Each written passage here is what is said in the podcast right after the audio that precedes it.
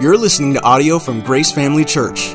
If you'd like to explore more resources or give to our ministry, please visit us at gracepsl.org. Let's open our Bibles this morning to 1 Peter chapter 5. We are continuing in our study of this book.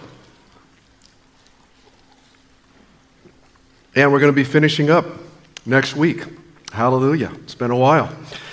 And uh, as you know, one of the main reasons, if, you, if you've been along for the study, is that Peter's writing this book to prepare these churches in Asia Minor, modern day Turkey, for persecution and for the suffering that was going to come. It had already started, but it was going to get much worse, and history uh, certainly tells us that. And in those difficult times, there would be two qualities that uh, would be absolutely essential for the church to thrive. Peter talks about these two qualities all the way through this letter, the first one being humility, the second one being boldness. Humility, humility towards God and towards one another, and boldness, or a bold resistance against evil. And as Peter concludes the letter, he comes back to these two themes one more time. The second half of chapter 5 is about the boldness that is needed to resist the devil and to stand firm in the faith. And we'll finish up that again next week. The first half of chapter 5 is about the humility that's needed by the church to thrive. Uh, the humility that's needed not only by those who lead, but also by those that are led. In verses 1 through 4, we see the humility needed by those who lead, called elders. And then in verses 5 through 7, we see the humility that is needed among those who are led. And so let's read it together. Beginning in verse 1, I'm reading from the NIV version. To the elders among you, I appeal as a fellow elder and a witness of Christ's sufferings, who will also share in the glory to be revealed. Be shepherds of God's flock that is under your care, watching over them, not because you must, but because you are willing, as God wants you to be, not pursuing dishonest gain but eager to serve. Not lording it over those entrusted to you, but being examples to the flock. And when the chief shepherd appears, you will receive the crown of glory that will never fade away. In the same way, you who are younger, submit yourself to your elders. All of you, clothe yourselves with humility toward one another, because God opposes the proud, but he shows favor to the humble. Humble yourselves, therefore, under God's mighty hand, that he may lift you up in due time. And cast all your anxiety on him, because he cares for you. Thank you, Father, for your word this morning. Minister it to our hearts, our minds, and our lives. In Jesus' name I pray. Amen. Now, again, in these first four verses, Peter is addressing the elders in the various churches throughout Asia Minor. And it might be helpful to know before we go any further that the office of an elder is the same as that of a shepherd, is the same as that of a pastor, is the same as that of an overseer. All those terms in the New Testament are synonymous terms, and we see that in verse 2 or verse 1 and 2. Be shepherds of God's flock that is under your care, watching over them. The word shepherd is from the Greek word poimen, which is also translated pastors in Ephesians 4. A familiar verse of Scripture says, When Jesus ascended up on high, he gave gifts to men. He gave some apostles, some prophets, some evangelists, some pastors and teachers. And that word there is poimen. That's the same word translated shepherds here in verse 2 of 1 Peter 5. And then Peter says that these shepherd elders are to watch over um, the flock. And that word watch over or watching over is from the Greek word episkopos. It's where we get Episcopalian from. It's a word that means to oversee. In fact, the Old New International Version uh, translated it that way, serving as overseers. And so we see here that an elder is a shepherd is a pastor, is an overseer. I'll use all those terms interchangeably because the New Testament uses all of those terms interchangeably also. But I want to focus on the, uh, the word elder. I think there's something here that's important to, to realize about it. It comes from the Old Testament, whereas a nation, Israel, was in part led by appointed elders who were uh, mature men, uh, full of wisdom, had godly character, and a good reputation. We see it officially right after the Exodus, where Moses appoints 70 of these elders to help him govern and serve Israel. The same pattern continued uh, all the way throughout Israel's history, all the way to the leaders of the synagogues in Jesus' day. And since the early church was so heavily influenced by Hebrew culture, um, the early New Testament followed that same pattern. When Paul would go into a region and, and, and plant a church, he would appoint elders to oversee it. And those church elders, like the synagogue elders or like the elders in Moses' day, were mature men with wisdom, good character, godly character, and a godly reputation. But by the near, um, by the end of Paul's ministry, and about the time too that Peter is writing this letter, the role of an elder progressed from an appointed position of leadership in the church to a specific calling or gifting of God. That's why Ephesians 4 says Jesus gave gifts apostle, prophet, evangelist, pastor, and teacher. So it's not no longer just an appointed position, it is a gifting of God. And that's why in Paul's last letters, which are called the, uh, the pastoral letters, we see the Holy Spirit giving a formalized list of qualifications for elders, pastors, shepherds, overseers. And so it is to this group of people, this eldership, this pastor, that Peter is writing to here in this letter. And the instruction, interesting, is not sent directly to the pastors, it's sent to the church. It's sent to everybody. The letter is for everybody. Why? because it's the Holy Spirit deemed it necessary and profitable that the whole church understand what a pastor is called to do and how then to respond to pastoral ministry in a local church. He intends for the whole church to know about it. He speaks here of the calling, the manner of serving, and the reward of shepherds. And overarching all of the instruction that Peter gives here about pastors and to pastors is the need to be humble. This is one of the main themes of the book and the main themes of this last chapter, and is the main theme of this passage.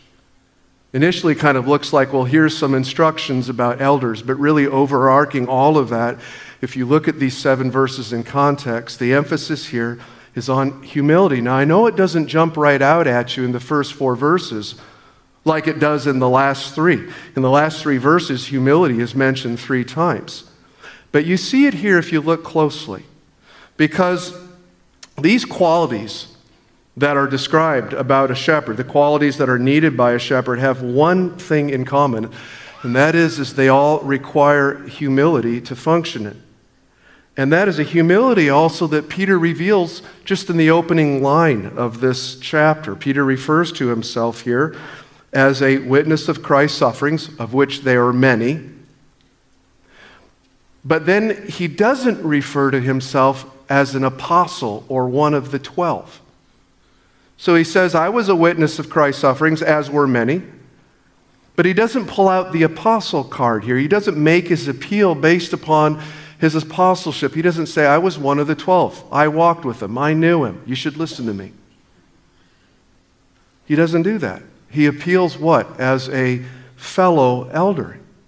In other words, what he says to, to the church and specifically to the elders in Asia Minor is this I just want to talk to you for a moment, pastor to pastor, from one shepherd's heart to your shepherd heart. You know, Peter wasn't always that humble, was he? I mean, you read through the Gospels, and this guy was a bit overconfident from time to time, to say the least, right? But to, I see all that changing one day in that unforgettable moment in the Sea of Galilee. I think his life changed there. It was following the resurrection, and Peter was pretty overcome by the fact that he had denied the Lord three times. And John 21 tells a story of him returning back to the profession of fishing. He said, I am going fishing. And seven of the others said, We'll go with you. And what he said there is, I am returning into the state of being a fisherman, literally. He was leaving his apostolic ministry and going back to fishing. So early in the morning, and I, yeah, I think he was, he was just overcome. He had already seen the Lord, the Lord had already appeared to him, but he just could not get over his failure. And so early in the morning, Jesus appeared to the disciples who hadn't caught any fish after fishing all night long. This is a common story with these guys. Now, unrecognizable from the shore, they didn't know who he was. Jesus called out for them to throw their net on the right side. Now, if you're a fisherman, you go, What difference does that make? The boat's only eight feet, 10 feet wide. But they do it. And what happens? Miraculous catch of fish. All of a sudden, John goes, That's the Lord. Peter jumps in the water, swims to shore. They all bring the fish, the boat in, and they have a meal together along the seashore. And together, Jesus speaks to them, but not just to them, specifically to Peter in front of them. He actually restores Peter to his apostolic office. Three times, Jesus said, Peter, do you love me? Three times. Each time, Peter basically says, Yes, Lord, you know I love you. And then each time, in essence, Jesus says, Then feed my sheep, feed my lambs. Now, why did Jesus restore Peter this way? I suppose the three, do you love me, were for the three denials. I can't imagine that being for any other reason, but we don't know for sure. But I think one thing that we do know for sure is this is what Jesus is saying here is that a pastor can only care for the flock as much as he loves Jesus. Do you love me? then feed my sheep. And so, the most important thing that a pastor can do, or anyone who serves in the local church, the most important thing they can do for the flock, to serve the flock, is to genuinely and deeply love the Lord with the humility that comes from hearing Jesus say to them, Do you love me? Then keep on feeding my sheep.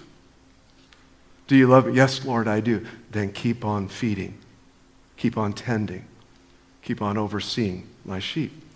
Now, what Peter does is he takes that moment and essentially, you know, has a little mini pastor's conference in the first few verses of this chapter. He says the same thing to these pastors in Asia Minor. He says this Be shepherds of God's flock that is under your care, watching over them. In essence, it's a job description shepherd and watch over. Again, the word shepherd is from the Greek word poimen, and literally this word, the word it comes from, its very basic meaning is feed. Feed. In fact, that's the way the King James translation translates this verse. Feed God's flock. Because the primary job of a shepherd, pastor, overseer is to feed the flock of God that is under your care. But not only feed them, and that's what Jesus said to Peter on the Sea of Galilee, too. He turns right around and says, Then feed the sheep. But also, not just feed the flock, Peter says, watch over the flock. Like an ancient shepherd was to lead the sheep to the green pastures the primary calling of a pastor is to feed the flock the Word of God. And just like the ancient shepherd would protect the sheep from the dangers of wolves, the calling of a pastor is to feed the sheep so well that they can easily detect wolves in sheep's clothing. Paul gives the same exact job description to the pastors of Ephesus over in Acts chapter 20. He says to them, Keep watch over yourselves and all the flock of which the Holy Spirit has made you overseers. Be shepherds of the church of God, which he bought with his own blood. Peter says, Be shepherds of, notice this, God's flock. Paul says, Be shepherds over the church belonging to God. Both say to shepherds, The sheep aren't yours. You know, sometimes when people refer to members of a church, They refer to them as being the pastor's flock. No, no, no, no, no, no. You're God's flock. You belong to the great shepherd. I am just a sheep who's been called to under shepherd, serving the great shepherd. It's kind of a weird position to be in, by the way. Peter says the pastor is one who is among the flock, but also over the flock. Among, and yet over. That's what I mean weird. It's like being two things at once. Some people emphasize the among the flock relationship, but fail to recognize the authority of the shepherd to oversee the flock, and others seem to emphasize the over the flock relationship and put the pastor on a pedestal as some kind of super Christian. Both of those are extreme and they're wrong. But to effectively lead, a pastor has to be both among, to know the flock, and also over the flock to, to lead them and to teach them, to teach them what they need to hear from God's word without fear of losing a relationship. Always, always, always remembering that flock is God's. And a pastor will one day give an account to God. How did you take care of my sheep? And the reason that you're God's flock is that He purchased you. He purchased you at an infinite cost to Himself. Paul says you're be shepherds of the church of God, which He bought with His own blood. At an infinite cost to Himself. Jesus redeemed you from sin through the offering of His blood on the cross. The price He paid for you reflects how important you are to Him. That price says something. That price, that price affects you when you think about it. What more could He have given? What greater price could He have paid? And what does that tell you about how He feels about you? It affects you, doesn't it? I mean, that blood will never let you feel unloved. That sacrifice is too great to say, I am not loved by the Lord. While we were yet sinners, Christ died for us. But you know, that price he paid for you also affects me. That, that blood won't allow me to give you leftovers. I mean, you don't give that kind of sacrifice your second best as a shepherd. See, that blood speaks to you as a pastor. That, that sacrifice compels you to always do the best that you can to feed the flock. And that price also makes me sometimes a bit protective, too, and occasionally not as enthusiastic about the latest Christian book you are reading or the popular teacher that everyone is listening to now. I know sometimes that irritates you. That's okay. But what I've found is sometimes people aren't as, as discerning about the finer points of doctrine as, as that's important. Some Christians, I think, sometimes think they have a double PhD in theology. They don't see the yeast of error hidden within a normal lump of dough. That looks normal to me, but they don't see it. It's small. But see, yeast expands.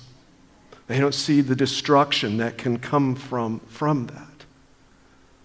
They don't see the damage it can do. Well, it's on Christian TV, so it must be good, right? That's almost like saying, well, it's on the internet. It must be right. well, they're a popular author and their books just sell in the, the hundreds of thousands. It's got to be good, right? That doesn't mean that's right. I mean, there has never been an error that has not first looked good. Just ask Eve. She saw that it was good, and it really wasn't. That's why Paul told the Ephesian pastors here don't, don't just feed the flock of God. He said, protect them too. He says in verse 29, I know that after I leave, savage wolves will come in among you and will not spare the flock. Even from your own number, men will rise and distort the truth in order to draw away disciples after them. So be on your guard. So a pastor is to feed and watch over the flock. Now, the rest of verse 2 and 3 are basically about the manner that a pastor is to do that. Peter tells us how by drawing three contrasts between the way a pastor should pastor and the way a pastor should not. He says here again, be shepherds of God's flock that's under your care, watching over them. Not, here, here's the three, the three comparisons. Not because you must, but because you are willing, as God wants you to be. Not pursuing dishonest gain, but eager to serve. Not lording it over those entrusted to you, but being examples to the flock. So, first, he says, serve willingly, not because you must. And because you must implies that perhaps there's a bit of false motive there. There's some compulsion there, there's a pressure. If you felt pressure by other people to, to shepherd and you did it because of that, you entered the ministry because of that, you would eventually serve grudgingly because the weight is too heavy without the grace of God's calling. If you felt guilty for not stepping up and meeting a need of a group of people gathered together, and so you took that on to shepherd those people, you would eventually serve unwillingly without the grace of that calling. Both peer pressure and guilt are false motives. But I think the, the false motive that Peter is getting at here is fear. Because if you think about their scenario at this point in history for the church in Asia Minor, someone considering you know, God's call to shepherd a flock would probably think twice about that because they would see on the horizon there was a great deal of suffering that was coming, and there was. And they would also realize that the spiritual leaders, the shepherds, would be the primary target of this persecution. And so they didn't quickly rush into ministry. They needed to be willing, though, to pay whatever price they would have to pay. And the same would be true today in countries where conversion to Christianity is illegal and baptism gets you imprisoned. There is, that's where willingness really becomes an issue. But to shepherd, you not only need to be willing to serve, you also have to be eager. Peter says, serve eagerly, not for dishonest gain. Now, when a church is financially able, the New Testament says that a pastor should be remunerated.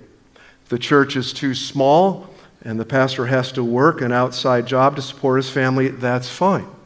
But as soon as that church can afford to pay him, it should, which means as soon as the church can afford to pay him, he should leave what he's doing to give all of his attention to the flock. It's not something God ever intended to be done part time. When you're able to, he wants shepherds to give everything they have, devote all of their time and energy into feeding and preparing to feed the flock. But making money or financial gain must never, ever be the main motive, Peter says, for pastoring. Certainly, pastors need a paycheck, no doubt, but that's not to be the reason. Their motive is to be a love that is eager to serve the Lord and to serve the church.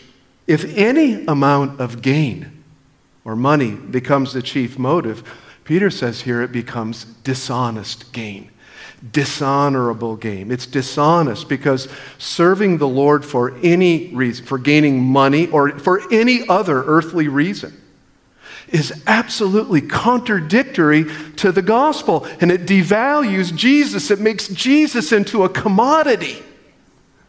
The New Living Translation broadens this warning by saying, Care for the flock, not for what you can get out of it. Not money, not anything else, not recognition, not power, not self importance, not a title, nothing else. Sometimes people are in ministry today because they want to be the center of attention. They want the praise of man. They want the title. They need that. Their soul needs that approval. That's the wrong reason to be in ministry. You shepherd God's flock because you are eager to serve the Lord, not gain the approval of man or to get a title on your door. Jesus, look, Jesus is so glorious and he is so valuable that every one of us in this room should be willing to do whatever he calls us to do, no matter what it costs us. He is the hidden treasure in the field. He is the pearl of great price. The third thing that Peter says here is that a shepherd should lead as an example, not as one lording over. This, of course, reminds me right away of Jesus' words to the disciples over in Mark 10 when they asked him, you know, and they were kind of thinking about position here. They were asking him about, now, who is going to be great in your coming kingdom? And he says in verse 42, well, you know that those who are regarded as rulers of the Gentiles lord it over them and their high officials exercise authority over them. Not so with you. Instead, whoever wants to become great among you must be your servant. And whoever wants to be first must be the slave of all. For even, even the most exalted person in the universe, even the Son of Man, did not come to be served, but to serve and give his life a ransom for many. So faithful, caring shepherds don't lord it over others, they serve they serve those under their care. And that's becoming actually quite, quite a bit of a problem for the modern church. It wasn't this way a few decades ago, but recently, over the last few years, this has become quite a problem, especially for, for larger churches. And it happened again this last week at a, uh, at a mega church in Tennessee where they had to set a pastor down for lording over. The press release said that he created a toxic and abusive work environment, manipulated facts to support a certain agenda, and used social media to quiet dissenting viewpoints. Now, why would a servant of Christ do that? Why? I'll tell you why. Because a megachurch, by the virtue of its size, is forced, forced to operate more on a business model rather than as a church family. All right? And therefore, that demands that the style of leadership be more like a business model. And what do you see out in the business world as a style of leadership? Of course, you see the same thing. And so, pastors that run like their church, like an executive would run a business, uh, are often more prone to, to lording over. Ancient shepherds did not drive their sheep like cowboys once did across the fruited plain. They didn't drive them like cattle.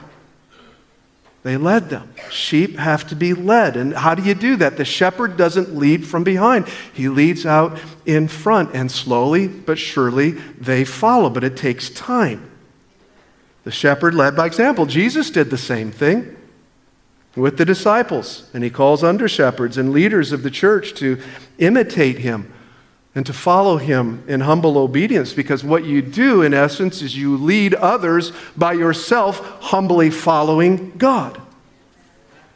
Now, there is a, a worldly way to lead that's come into the church that produces much quicker results. And then there's the way that God calls to lead, and it takes a lot longer. I mean, just look at your own life. How long has Jesus been leading you? You haven't dragged your feet along the way at all, have you?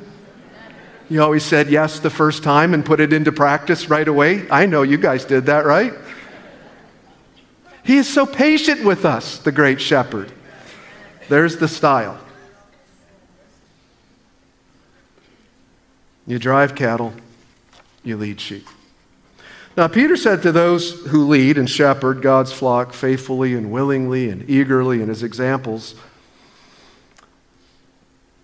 will receive a reward at Christ's return. Verse 4 And when the chief shepherd appears, you'll receive the crown of glory that will never fade away. And the crown, of course, is an image uh, very well known to first century Greco Roman world, especially in connection with the Olympic Games, in which the winner of a particular event, no matter what it was, was honored with a wreath of, of laurel leaves. I'm sure you've seen pictures of that before or seen it portrayed in movies. In the same way, the chief shepherd will reward faithful shepherds who finish their race and run it well. But unlike earthly crowns, unlike earthly rewards, this crown will never fade away. I can't imagine a reward lasting millions and millions and millions and millions of years and still feeling like a reward a million years down the road. But you know something? This concept of eternal rewards or crowds is, is not limited to faithful shepherds. It's given to all faithful believers. Paul said over in Tim- Timothy, 2 Timothy, end of his life, he said this I fought a good fight. I finished the race. I've kept the faith. And now there is in store for me the crown of righteousness, which the Lord, the righteous judge, will award to me on that day. And look at, and not only me, but also to all, say all, who have longed for his appearing. People who are living their lives now not being so mindful about earthly things, but keeping their hearts set on things above Colossians 3:1. If you live a life like that, certainly not perfectly, but that is the mode of operation for you. Paul says here, this crown is awaiting for you, this a reward is awaiting for you. And again, think about that, a reward that never grows old. I mean, if you were ever awarded for something in your life and you got maybe a statue or some type of plaque or whatever, it's there on the wall and you've never thought about it probably in the last 10 years or it's on the shelf, right? It's, it's old now. It reminds you of something in the past. Can you imagine a reward that's as fresh a million years down the road as the moment you first received it? That's what it's going to be like. James says something similar Blessed is the one who perseveres under trial. After having stood the test, that person will receive the crown of life that the Lord has promised to those who love him. And in addition to the crown of glory, the crown of righteousness, the crown of life, there is also a crown that's called imperishable crown in 1 Corinthians 9 and the crown of rejoicing in 1 Thessalonians 2. But two things all of these crowns or rewards have in common is they they are given for faithfulness in this life, and number two, they are not given in this life. They're given for faithfulness in this life, but the actual reward is after this life is over. In this life, we experience God's blessings, but those blessings are only a microscopic foretaste of the rewards in the next life. And what exactly those crowns are, we do not know for sure. But if the Lord's salvation is so great, what must the Lord's reward be like? When I think about it, just the thought of it compels me to live for Him. And undoubtedly, one day, we're going to be surprised when we get to heaven because we assumed that the greatest rewards go to those who did the greatest work. It's not the way the kingdom works, it doesn't work that way at all. That's not how the Lord rewards. He rewards on the basis of faithfulness to what He's called you to do. He rewards me on the basis of faithfulness, what He's called me to do. Everyone's got a different calling. Sometimes we look at somebody and, wow, they must have a great reward. Look at all they've done. Well, maybe they were given more responsibility than you. Were they as faithful you, as you, though? I think we're going to be amazed. We're going to get up to heaven, at least I am. I'm going to look over there, and here's this guy who, who pastored 45 people in, you know, I don't know, whatever far away city there is. And he's going to be loaded. I mean, loaded. He's not going to be able to stand up. He's going to have so much crown on him. Because it's what? It's given on the basis of faithfulness. So, what has God called you to do? Be faithful to it. Be faithful to that calling to serve your spouse. Be faithful to that calling to raise your kids in the way of the Lord. Be faithful to that calling to be Christ's representative in the marketplace. Be faithful to that calling of serving in the local church, volunteering. Be faithful at whatever you do. It's faithfulness that's rewarded. That's the whole idea behind the parable of the, of the talents. And we all want to hear that, don't we? One day, well done, thou good and faithful steward or servant. So, anyway, after drawing attention to the humility that's required for elders through describing how they should lead. Now, Peter turns and speaks of the humility that's required by those that the elders lead, by those the shepherds lead.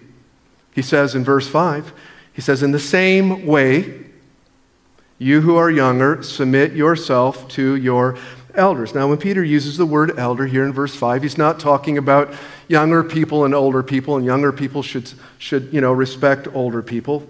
That's certainly a principle in Scripture, but he's not talking about that here. The subject is still the same. It hasn't switched from verse 1. Elders still, still means leaders in the church.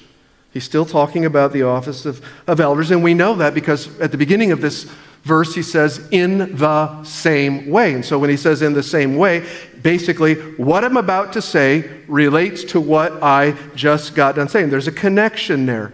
Again, I know it's somewhat subtle, but Peter's been instructing elders and shepherds how to humbly lead. Now, in the same way means, in the same way that elders and shepherds are called to humbly lead, humbly lead, those they lead are to humbly follow. Or it says, or submit to the oversight in the church.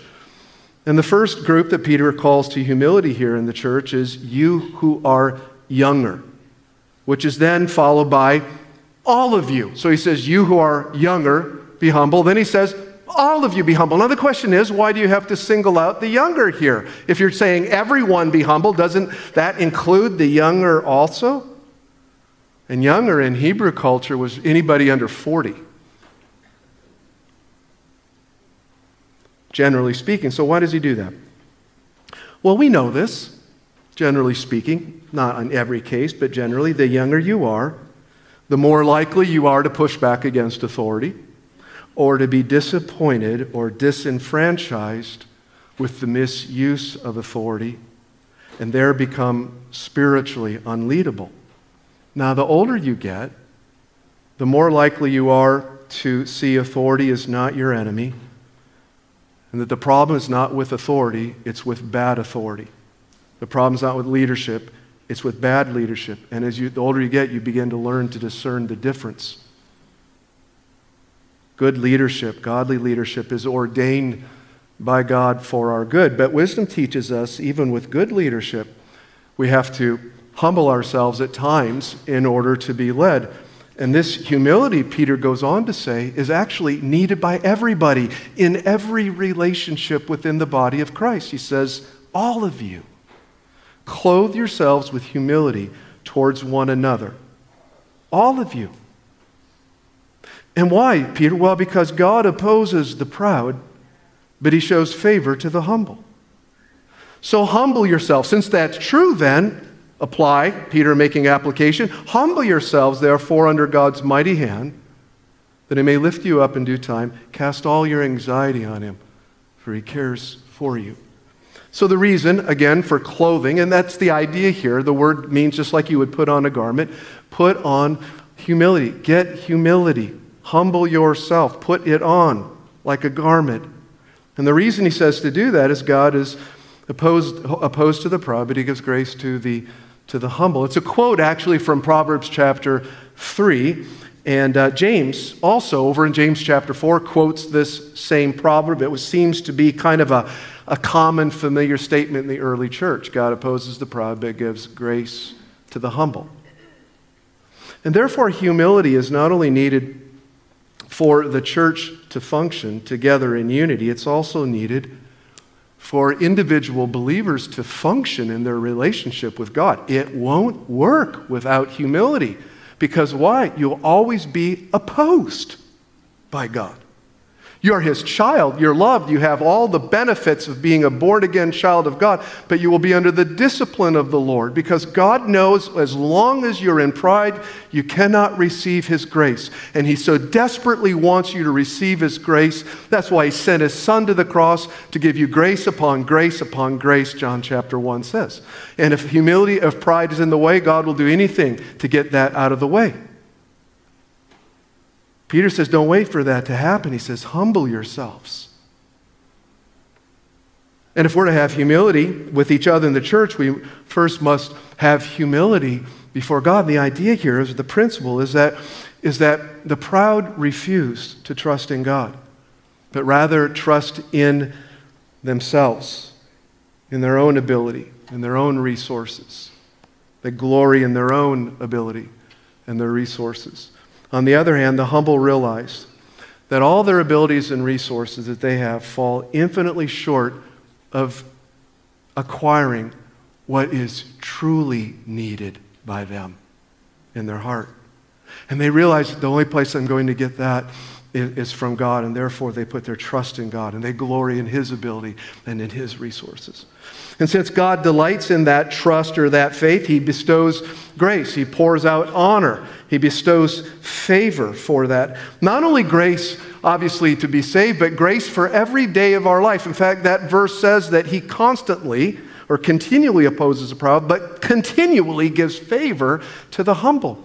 There's a favor, there's a grace that God doesn't just every once in a while dump on you here and there and you recognize, ah, that was the favor of the Lord every minute of every day of every week, of every year as a believer. You are the recipient of God's grace in ways that you will never see until you get to heaven. He constantly is pouring out His grace upon you. Humility is what receives that grace.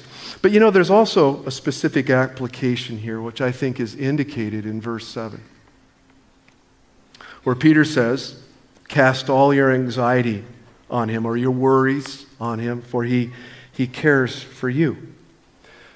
Now, Peter here, he's not, he's not reproving his readers for a pride that rejects God's care, but rather a pride that doubts God's care and therefore gives way to anxiety and worry.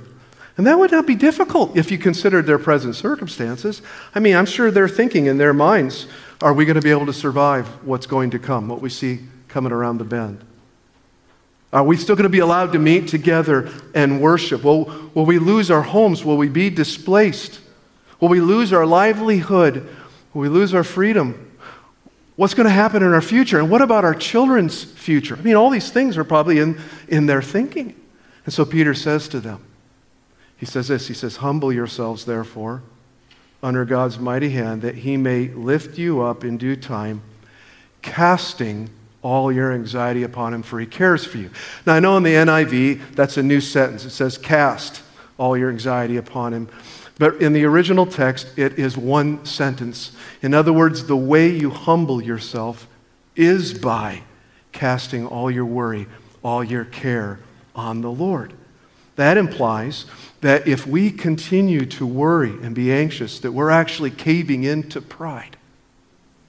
But how is worry a form of pride, you ask? Well, worry is a form of pride because when we're filled with worry, we are convinced that we must solve all of our problems. That's what worry is. Worry is you running, is the delusion that you can solve all your problems and meet all your needs in the face of something that's absolutely insurmountable. Worry is the feeling that you have when you hit that wall. When we worry, we're unintentionally, we don't mean to do this, but we're unintentionally taking the place of God in our lives because we're out, really, in the sense, trusting ourselves. We're becoming our own God. We're trying to be the mighty hand that lifts us up instead of allowing the Lord's mighty hand to lift us up. On the other hand, when we acknowledge God's mighty hand to take care of us, by casting our cares, our worries, our anxieties upon Him, we are expressing our faith in Him to take care of us, to lift us up. We truly believe that He does care for us. You know, I think when Peter wrote this under inspiration of the Holy Spirit, he might have even had in the back of his mind some words of Jesus that sound very similar. It was from his first sermon called the Sermon on the Mount. He said, Therefore, I tell you, do not worry about your life that pretty much covers everything, doesn't it? Then he qualifies that what you will eat or drink. Of course, in the ancient world, those were not in the abundance that they are in our world today. You were one growing season away from famine. But he says here, don't, don't worry about what you'll eat or drink, or about your body, or about what you'll wear. They didn't have closets full of clothes, usually one change and it costs a lot. And you couldn't afford a lot of clothes. He says, but don't worry. And clothes wore out. He said, but don't worry. Is not life more than food and the body more than clothes? Then he said, Can you see them? Look at the birds of the air. They do not sow or reap or store away in barns, and yet your heavenly Father feeds them. And then comes the question Are you not much more valuable than they?